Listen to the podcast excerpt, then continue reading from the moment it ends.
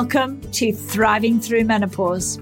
I'm your host, Clarissa Kristjansson, an international menopause expert, author, and speaker. I help women go from feeling uncertain, uncomfortable, and struggling to experiencing a new sense of confidence, freedom, and vitality. My own story mirrors that of thousands of women that I have connected with through writing my book, speaking engagements, and coaching. Like you, I felt unprepared, unsupported, and at times dismissed by family, employers, and even doctors. That's why I created this podcast as a place of advocacy, offering facts, resources, and a community where you can become more empowered to take control of your menopause journey. Join us each week as we dive into honest, open, raw conversations on the topics that matter deeply to menopausal midlife women.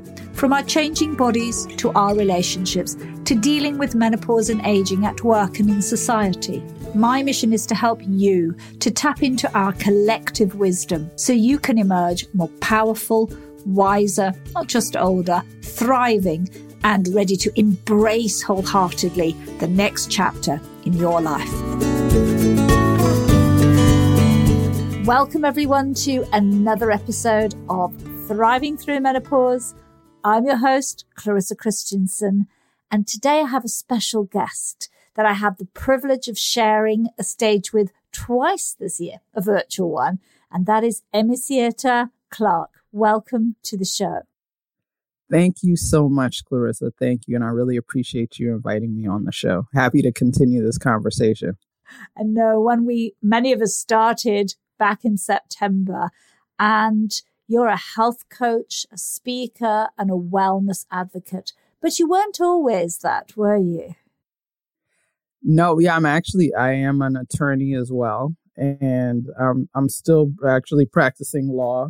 I used to practice corporate law and work really, really crazy 80 to 100 hour weeks. So I'm not doing that anymore, thankfully. No. And I know that you have a particular health story that you've shared when we were together. I'd love for you to tell your listeners a little bit about your health journey because I know it's very integral to the way you work, isn't it? It is. Thank you for allowing me to share that. When I was 25 years old in law school, I was diagnosed with a rare autoimmune disease called myasthenia gravis. And an autoimmune disease is one in which the body, the immune system mistakenly attacks the body. So instead of just attacking viruses and outside invaders, the immune system attacks its own tissues and, and organs. And in myasthenia gravis, it attacks the muscle nerve receptors. So our nerves send signals to our muscles to do certain things, such as open your eyes, move your hands, your legs, chew, swallow, breathe. And the immune system attacks that juncture. And for me, my first symptoms were blurred and double vision. I actually experienced these symptoms when I was driving back to law school and I was on the highway going at 70 miles an hour. So definitely, actually, the anniversary of that is is coming up. It was 18 years ago uh, next week, and absolutely the scariest day of my life. Uh, I didn't know I was going to survive it, but I was thereafter diagnosed with myasthenia, and I was, as I mentioned, in my third year of law school. I was about to graduate. I had a good paying job lined up at a major law firm in New York City and I continued with my plans of pursuing that. And I took all the drugs, the conventional medications. The way they treat myasthenia is to put you on immunosuppressant drugs. And not just myasthenia, but most autoimmune diseases. Because the immune system is mistakenly attacking the body, the way conventional doctors treat it is to suppress the immune system so that it doesn't attack certain parts of your body. But then, of course, you're susceptible to everything else. So I took all of those, took immune suppression drugs for four years. Uh, then I started taking steroids who that work similarly. And I even had surgery uh, that was supposed to help with myasthenia. And throughout this whole time, I was having a difficulty with work. I didn't want people to know about what I was dealing with at work. I, I didn't want them to treat me any differently. I wanted to do the work just like anyone else. So no one knew that I was I was taking all these medications and I was struggling to see at times. And I after I had the surgery, things actually got worse. It was supposed to actually help me, but I started experiencing even more blurred vision to the point where I would see cars underneath the highway, on top of the highway, crisscrossing. Um, it, it was it was terrible. I've been able to find some images that represent what it, it looked like now um, to show people. And then I started experiencing weakness in my hands and in my legs. And I talked to my doctor. I remember I was at work and I used to do mergers and acquisitions and private equity deals, billion dollar deals. And, you know, people are paying a lot of money for us to do the work and, you know, work all these hours. And I couldn't move my fingers. Like I couldn't type. Like that's like an integral part of my job. And my doctor told me that things, even though I had the surgery, things would get worse before they got better. And that I should go back on the steroid that I had been on previously. And at that point, I had begun to do some research and I knew that the steroids could cause osteoporosis, glaucoma, and diabetes. And he told me that because I was young I was 31 at the time, and on a low dose, I didn't have to worry about it. So I went back on the steroid, and thankfully, my vision cleared up. My hands could move, I could type, and the my leg, I could actually walk again. But four months later, I was diagnosed with osteoporosis when I was 32. And Wow, that's a, such a high price to pay, isn't it? I mean, it, it is. It is. And, you know, at the time, I didn't think that, you know, I listened to my, my doctor who told me that although those were side effects, because I was young, I didn't have to worry about them, that they wouldn't affect me. And that definitely has changed the way I work and even gotten me into health coaching and nutrition and wellness because that was the turning point for me in my journey. Um, I wasn't as upset about the the osteoporosis diagnosis. Of course, I was upset about it, but I was even more upset about the fact that my doctor told me I wouldn't get it. and you know, I feel like there were things. Of course, we don't know whether if I had done those things, whether or not I would have gotten it, but at least try to do some things to protect against the side effects. And he didn't tell me any of those things, like uh, t- taking calcium, vitamin D, and no. And I think that's not an exercise. unfamiliar story, is it? That for people on immune diseases who get given steroids, that they get, yes, they could be a side effect, but they don't get the advice of how to mitigate that through changing lifestyle. Yeah, absolutely. Absolutely. I've seen that a lot now. But for me, at that point, I was really fed up and I knew I had to do something different, differently. And I went to see a naturopathic doctor. I, she told me about an anti inflammatory diet I changed my diet. I stopped eating dairy. I started juicing, eating all organic. And then I started exploring other modalities, acupuncture and chiropractic care. And I started learning about environmental toxins in plastics and body products. So I started reducing those and changing the products that I clean with and put on my body. And then I re- also realized that the job was not uh, helping at all, is actually contributing to the disease, uh, to the flares that I was having. And I decided to do something less less stressful. So I, I quit my job as well. And it's it's been over 10 years now that I've been medication and symptom free. So it works. yeah, it, it, it, it, it works. And I was so intrigued about the fact that all these things that I did that were in my control actually had an impact that I decided to explore nutrition and I became a holistic health coach. And then I, you know, founded um, my business and I, I help other women with chronic illnesses and autoimmune diseases to That's really so take control amazing. of their health. That's amazing. And I think that, I mean, you're living proof that making, sm- well, quite big shifts, actually, I would have said. They weren't really that small, were they, Theatre, to change so much from where we were has had such a profound effect. That's right. fantastic. Thank um, you. I mean, listening to that, I mean, you, you really said some very key things. And I think that was about an anti inflammatory diet, but also the elimination of toxins. Talk a little bit about some of the key principles of uh, living clean. How would you describe those?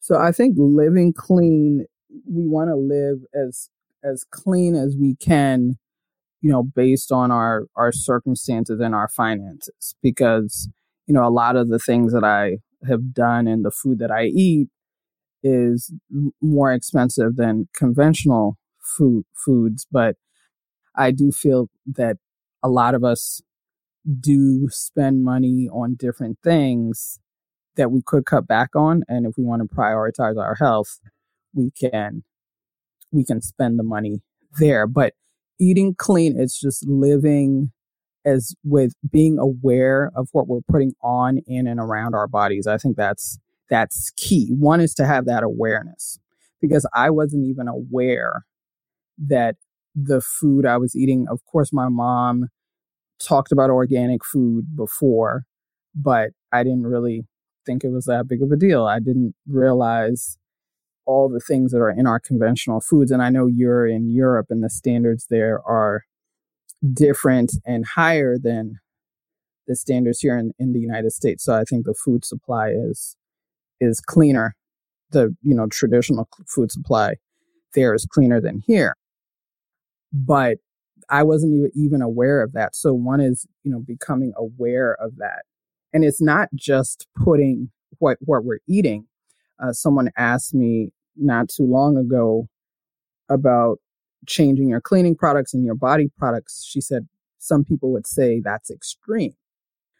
But our skin is our largest organ, and we absorb 60% of what we put on our skin. And even if you're cleaning, how many of us have cleaned with bleach and, you know, the smell uh, is so repugnant that you know, you need to wear a mask or you, you don't want to be around it for so long. Those things have toxins. So to answer your question, one of the key principles, one is being aware. Two is just reading, reading labels. So reading not just your food labels and reading the back label, but reading the back of your body products, the back of your cleaning products, not just the front. I've actually found that a lot of companies put advertising on the front, but information on the back. Yes. And and I think sometimes we don't know what that information means, do we, AmiCietta? Right. Yeah. It's kind no, of that, just E E E and some chemical name. But those right. are the ones that we should be concerned about to a large extent, shouldn't we?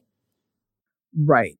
So it's becoming educated as well about some of those those chemicals as well. Because you're right. When I first started looking at things, even things in food, I didn't know what all of all of those things meant or what they were. but it's becoming educated about it. And the question you asked me or the comment you made after I told my story, you said I made major changes. I did, but some people become overwhelmed by that. And you don't have to do everything at the same time. Like for me, I was desperate. I was fed up and I was willing to do anything to heal. So I did make a lot of big shifts in a short period of time, but not everyone has to do that. When I talk to clients, I don't give them 50 things to do all at once. You know, you start changing one thing at a time. Exactly. And, yeah. Otherwise, it's like, oh boy, how do I manage this? And I think right. you said something about becoming educated. Are there any good resources that people can go to to be to gen up, if we like, about what all these ingredients in our food and body and cleaning products are? I do have a, a resource here in the States, and I should have done some research to see what a comparable source would, would have been in in Europe, but I can I can share that, and I'm not sure whether they do have uh, information about products that are not not here um, in the U.S. But in the U.S., there's a group called the Environmental Working Group that it's a nonprofit organization that they do a lot of research on toxins. So they have all these guides about food, water, your body products, and your cleaning products. And that's one of the resources. I've also taken a number of different courses um, because you know this is what I, what I do. But for that's what I started looking at the EWG, the Environmental Working Group, and they are you familiar with them? I'm familiar with them. Yes, I've downloaded some of their stuff as well. Oh, okay. So, do, do you know if they have uh, they cover products that are not just in the U.S.? No, they cover the US only, but I think we have similar resources here within the EU that would okay. say what is legal. And you're right, the law here is a little bit more stringent, but right. that doesn't say that we don't have a lot of added non body friendly ingredients in our products. Right. Right. But yeah, so if people can find a comparable source, as you said, uh, in in Europe or wherever they are, that that would be helpful. But the EWG definitely for those listening in the U.S. is a great resource. It talks about the Dirty Dozen and the Clean Fifteen, which are the lists of items of produce, the Dirty Dozen that have the most pesticide residue, and the Clean 15 that have the least.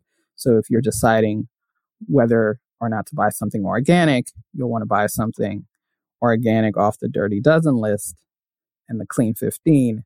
It's not as critical that you uh, buy organic. No, and I think that's a good point because you mentioned earlier that even though organic is often great, it can be economically prohibitive for some people. And my understanding is not organic is comparable. I, for those of you that don't, you know, know, I was once married to a dairy farmer. I don't do dairy very much, but um, I know that even organic in the UK certainly was a little bit dubious around the definition of that. Got it. In the US, it's supposed to be uniform. The the USDA, the U.S. Department of Agriculture, certifies items of produce and um, also meats as organic. However, for me, I always look at, at the smell test. Um, and I know I've bought some chicken before, and my husband said, Is this organic? Look at how big these legs are. Like, I don't think this is organic. So, like, now when I look at things, if it doesn't really look organic, even though it has the organic label, I don't I don't buy it. And then you're right, there are certain stores that proclaim to sell a lot of organic stuff. I'm not going to name any names, but uh, where I'm, you know, a little bit skeptical. Yeah, it's a bit sort of loose that definition sometimes. I think there are there are rules that can get you in there, um, but maybe aren't as strict as a really organic, dedicated farmer's produce might be. Right. Actually, I sorry, I was just going to mention one thing with natural. Actually, here in the states, that's not regulated and that's where you're not you're not sure what you're getting. So you can get something where it says natural on it and this is usually for um, meat items or chicken. And it says natural but you're not sure if it's really natural or people are just throwing on the label because it's not regulated. But i always talk tell people to really talk to their farmers because they, they're pretty honest. I found if they use pesticides, they'll tell you, and if they don't, they won't. So you don't have to buy. Like I would feel comfortable with a farmer that I've built a relationship with that I trust, and it's not organic, but they're telling me these are the types of practices that they employ. Exactly, exactly. And I think natural is a very loose term, as you said. And think having worked in marketing, we know that's kind of what we might politely call marketing puffery. So it right. can be a very nice term for it. It sounds better than it really is. And of course, natural products can have a lot of additives and they can have a lot of sugars in them as well, can't they? Absolutely. Absolutely. I mean, there, there's sugar in, in so many things that you wouldn't even think. I mean, there's sugar in ketchup oh yeah.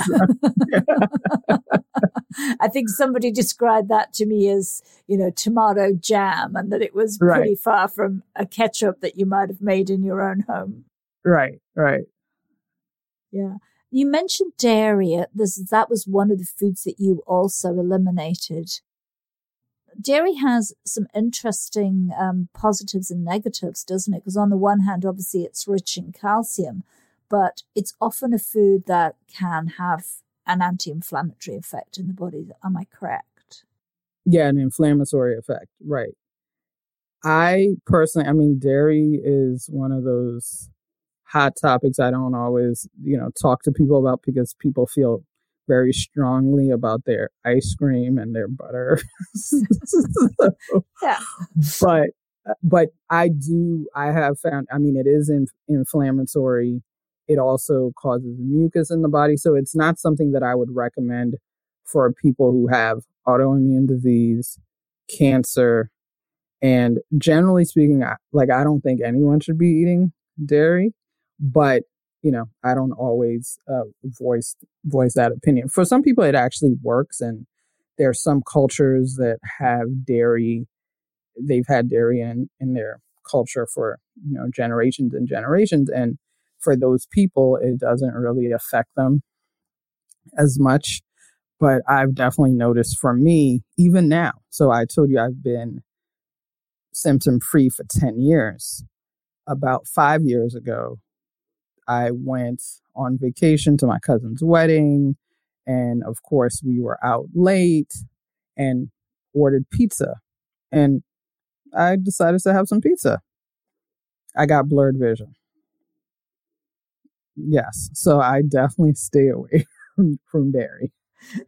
Yeah. And, and you are right. There are some cultures like, I mean, I live here in Sweden. And if you were in a Nordic country or you were in Holland, people eat a tremendous amount of dairy there.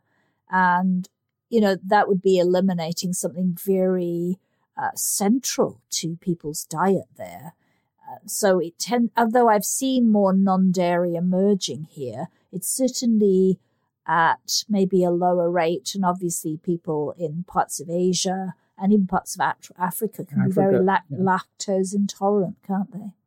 Yeah, ab- absolutely. Yeah. But you mentioned something else that was really important. You talked about the fact that as part of your journey to wellness was cutting back on the job you had or changing the job you had because of the stress stress plays an enormous role here, doesn't it? In the way you feel, and also in particular within autoimmune disease um, management. Absolutely. Stress can really trigger flares. So people who are going through autoimmune disease diseases or even other chronic illnesses, they have periods of time where they feel good. When I was going through myasthenia, I felt pretty good. Is that that your dog? I felt pretty I felt pretty good for periods of time, but then when I went through stressful periods, the symptoms would come on. And actually sometimes the symptoms would be delayed. I remember there was a point where I worked two 300 hour months. And in, when you work at a law firm, it's all about billable hours. So that's not including when you're eating, when you're going to the bathroom, when you're talking to your mother. These are, you have to, you, those are not billable hours. So I worked two 300 hour months, billable hours. I was on medication. I didn't experience any flares. But about three weeks later, I experienced blurred vision again, even though I was on medication. And my doctor told me that the stress was effect was having a delayed effect on on my my body. So he also said that if he worked that much, he would get blurred vision. But but it, but it's it's not unusual in in law firms, and it's not unusual if you were to work in healthcare and and many many industries. People do work like that, and even in in cor- other corporate jobs, people can work a tremendous number of hours at, at certain times of the year. And you're right, there is often a delayed effect. You kind of you, you're okay because you're on a high and you keep going, and then suddenly you stop and you crashed. Right. Yeah, absolutely. That happened to me on several occasions. And if you do have a chronic illness, an autoimmune disease, it's definitely important to employ stress relieving techniques that I didn't uh, really know about or I wasn't open to. My mom always told me, do some deep breathing. And I would even tell her, I don't have time. I've heard that one before as well. I've heard people say, I say to them, maybe try 10 minutes of meditation. They go, no, I don't have time. You don't you have 10 minutes? You don't have 10 minutes? Everybody's got 10 minutes, I think. But in our heads, we're not making that time. Right. It's, it's really important. And I mean, that's why I think it's great you know the work that you're doing the work that i'm doing you know bringing awareness to a lot of things that we can do you know i've of course listened to some of your other podcasts and you were talking about yeah just making like you said 10 minutes of of meditating but meditation as you mentioned isn't necessarily everybody's thing but you have to find something that works for you to relieve your stress exactly what what's your go-to AmiCietta for um relieving your stress it, it actually is meditation. but you're right. But you're right. It isn't. It doesn't. Listeners, we we would say to you, find something. You're right that works for you. So yeah, it isn't. Everybody doesn't love it, but going for a walk, you know, sitting and doing some deep breathing, hugging your pet, like my noisy dog, noisy dog here. you know, but right. something that gives you a downtime is so important. Right. The other thing actually that I'm more into meditation now, but the other thing that really helps me is exercising. Because I mean that takes longer, but it gives me that high and I was able to exercise as much as possible when I was working those crazy hours. I mean, it was hard, um, but I would make time whenever I could, especially when things were slow.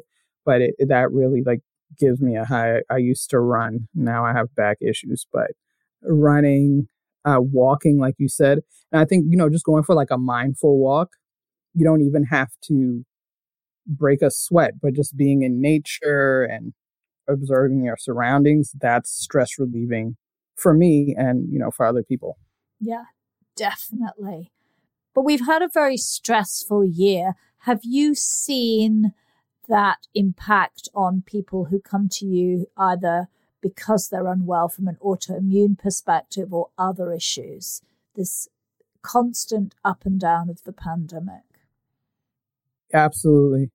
Absolutely. Um, people have been having more flares because of, of the, the stress and just, uh, just, you know, more issues. People have been coming to me about self care because, like you said, people have lost jobs. People are taking care of kids like, like me. I have three year old twins and being teleworking with them and being a nanny to them, it has been uh, absolutely very stressful. So I've seen people coming to me about self care and I've seen the uptick in flares and I've been recommending, you know, a lot of the things that we've talked about meditating, the walking, exercising, uh, one thing that I do recommend to people, although it's it's probably not the best right now, depending on where you live and how uh, rampant COVID is, but acupuncture is great. But there's another technique that I talked about during menopause and mimosas, which is EFT, emotional freedom technique, or tapping, where you tap on acupressure points and say certain statements. And that's been helpful for people who had a lot of anxiety uh, during this very stressful time that we're living in. Yes, and EFT is quite easy to learn to do yourself, isn't it? It is. It is. And do you actually teach EFT as part of your work?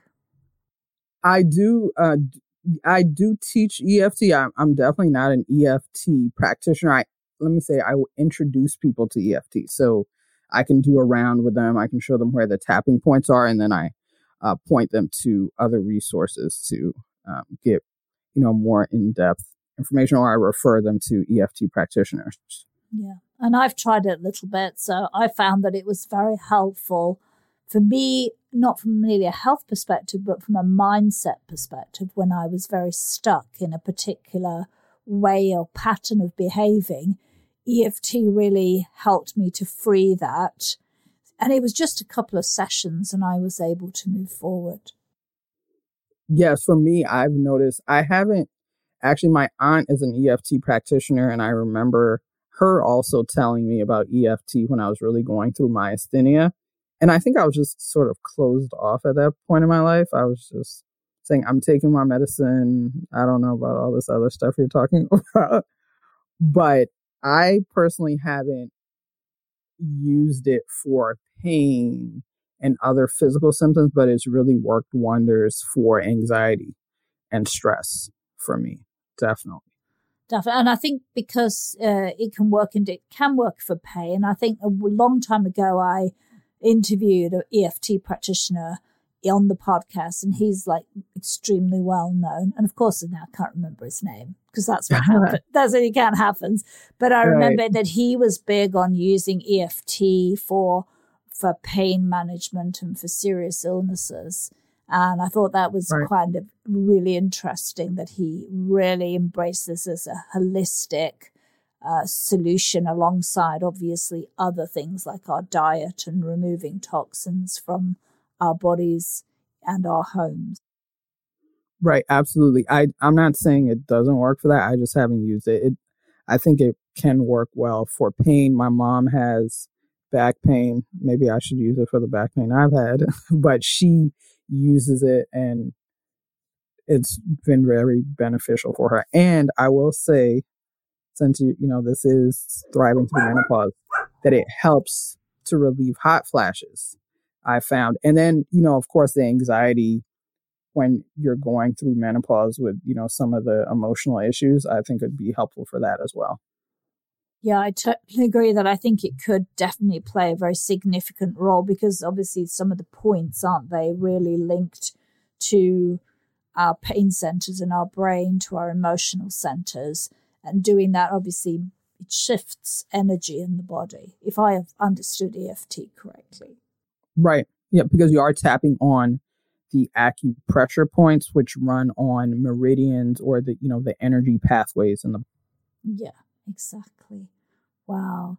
So there, there's some really good things managing stress, and you're right, acupuncture. We long for the end of COVID, and we can come back to those of us that love acupuncture. That is so powerful. But I think we're going to have to wait till COVID ends for that, aren't we? Yes, um, unfortunately, hopefully it'll end soon. I hope so too. But now we're heading into that interesting time of year that's that's Christmas, and we may have a different Christmas, but from a health perspective and a clean body living perspective, uh, this is a time when things can go a bit off track, aren't they? Yes, definitely. I mean, maybe with the pandemic, as you said, we're not gathering as much, and you know everybody's not bringing a dessert, so it might be be a little bit different this or we'll year. Do, or we'll do the opposite. We'll sit there and just eat, eat and it eat. ourselves. but do you have any particular tips for my listeners on surviving Christmas as healthily and as cleanly as possible? Yes, absolutely. I think there are so many different substitutions uh, that we can do. So you can still enjoy your apple pie or you know your sweet potato pie or whatever other dessert it is without putting all of the traditional ingredients in in it. For example for us in the states we had thanksgiving just a couple weeks ago. And for me and my family it was just us. So my husband and the kids and we, the twins. So it was just the four of us and I really wanted, my mom always makes apple pie. So there's always apple pie, but we didn't get together with her. And I was thinking about making an apple pie as well. But I'm also, I have, even though I'm a health coach, I'm realizing I'm a health coach and not a weight loss coach. So I've, I've gotten a little bit of COVID weight. So I was, you know, trying to do some things to, um, you know, make sure I wasn't getting all those calories in. And I decided to make an apple crisp as well I- instead. So instead of an apple pie with all the flour, I we had some oats on top of the apples. It was just apples and oats and just a little bit of flour on top. So that there's those types of substitutions that you can make as well. Eh, as well so that you're not ingesting, you know, everything. And for me, I found that if we don't buy it, we're not going to eat it. So try to really plan ahead. I know we want to enjoy at Christmas. I haven't figured out what I'm cooking or what we're doing for Christmas yet, but it'll probably just be the family, uh, the four of us again. But I just thinking about Thanksgiving, I was thinking about making all of these different things. Well, one, it would have been a lot of work for just me to do. But I decided, let's do some sweet potatoes. Some sweet potatoes with a little bit of olive oil, some Brussels sprouts. We had a chicken and the apple crisp. So it wasn't that whole spread that we're used to for Thanksgiving. And I think that we can do uh, the same type of thing. What I used to tell people when we were gathering is, you know, pre COVID, take a dish to when you're going to an event so that you know that there's going to be something healthy there for you to eat. So we can sort of translate the same concept at home and just try to bake there. I mean, there's so many sites out there, recipes that where you can find healthy holiday uh, uh, cooking, where you can instead of white flour, you're doing you could do a brown rice flour. Um, you know, make sure you're not putting as much sugar. Whenever when I made the apple crisp, I cut the amount of sugar uh, in in half. A lot of the recipes out there have so much sugar. Well, we talked about sugar a little bit. So whenever I'm making something from a recipe, I always usually I do about two thirds and then realize after I make it that that's too much, that I should have done half the amount of sugar.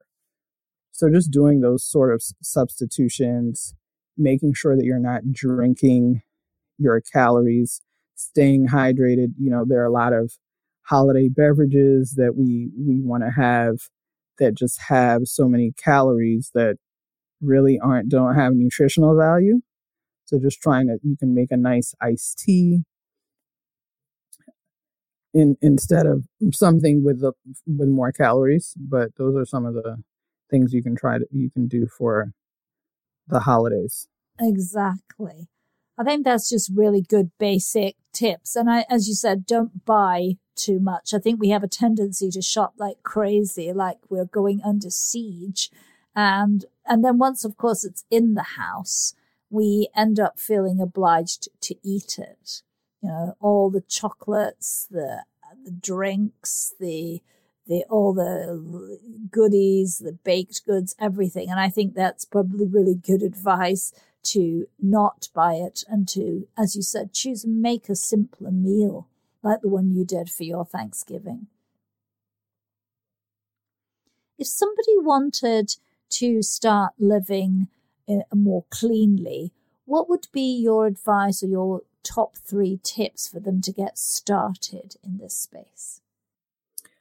I would say one is w- with your diet to just start where you are and then make one step, right? So if you're eating a lot of bagged and canned goods and food in boxes, processed foods, start to try to eat fresh. And if you can't make it to fresh, frozen is better than canned and boxed, right? So then you start there. You make that one step. If you're eating frozen, try to go to fresh. And I still think that organic is queen. So then you want to, you know, move to organic. But do one, pick one thing and do one step. You don't you don't have to go from eating processed foods to eating organic and, you know, 90% plant-based. Right? I do think that most of us should be well, I would say all of us should incorporate more plant based foods into our diets. A lot of diets, especially here in the US, are meat based, dairy based. And I'm not saying that people need to be 100% plant based, but moving to a more plant based diet is ideal. Being plant based reduces your risk of cancer, it reduces your risk of heart disease, all of these different things. And those are all, uh, heart disease in particular is one that uh, women are more at risk for in the postmenopausal years. So definitely eating more plant based and then exercising. I mean, exercising is definitely like exercise does the body good. I put a quote on my Instagram that movement is medicine. Uh, earlier this week because it really is. It reduces your risk of, you know, all these diseases. And as I mentioned, it gives you that high. So it really is a good antidepressant as well. And then the, the third thing I would say is to look at, become educated and really start reading those labels, but pick one area. Uh, you, if you start with food, then you can move to uh, body products or cleaning products. You don't have to change everything at one time, but really start becoming aware of those labels. As I mentioned before, the front label is information. And what I mean, it, sorry, the front label is, is advertising, the back label is information. The front label will say, this is paraben free. And you're, you're thinking, oh, let me buy this. But then the back label says, it has phthalates and all these other things in it. So start educating yourself and then start, you know, really reading those labels. Yes, and finding alternatives that work for you. Yes, yes, Find, finding yeah those alternatives that that work because not yeah not everything's going to work. I mean, even take deodorant for example. Traditional antiperspirant has aluminum in it, which has been linked to breast cancer. And you really want to move to a deodorant versus an antiperspirant if you can. But not every the deodorant that works for me might not work for you. So you have to figure out what actually works. I mean, we don't uh, want to use antiperspirant, but we do want to smell nice as well. we do. So it it is a bit of trial and error in yeah, there, isn't it? Is. Yeah. but that's some great advice. And I think, as you said, the EWG reports or similar are incredibly helpful. Yes.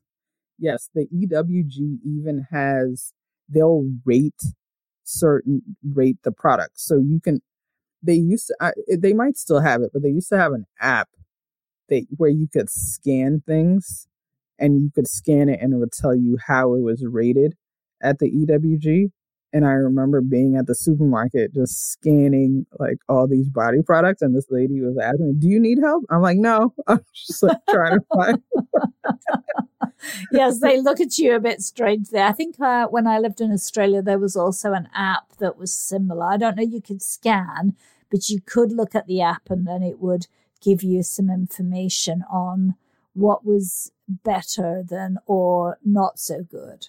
So right. they right. should be, I think it's probably a case of people searching on uh, Google and finding one that is, is, you know, apps or, or organizations similar to the EWG right. that will help them from around the world. Absolutely. AmiCietta, how can people get in contact with you and learn more about the work that you do? Sure, thanks. So I'm on social media at Clean Body Living. The name of my company is Clean Body Living. So Clean Body Living on Instagram, on Facebook, and Twit and Twitter. And my website is is cleanbodyliving.com. So you can head on over to my website to get some uh, free goodies there as well. That's wonderful. AmiCietta, thank you so much for coming on Thriving Through Menopause, sharing your story, and sharing some insights into how all of us can start to live a more clean and healthy life. Thank you so much for having me, Clarissa.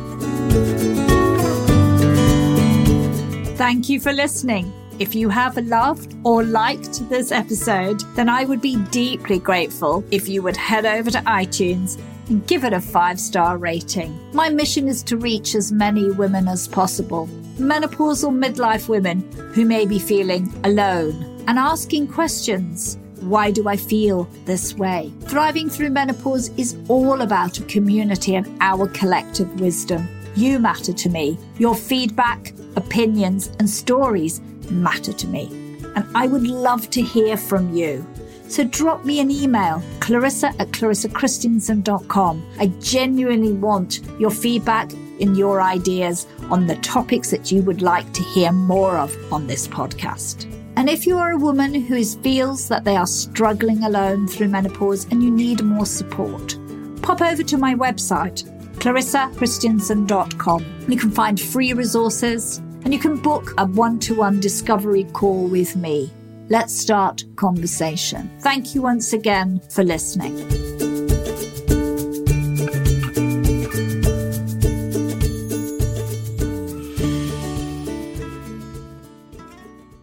The United States Border Patrol has exciting and rewarding career opportunities with the nation's largest law enforcement organization.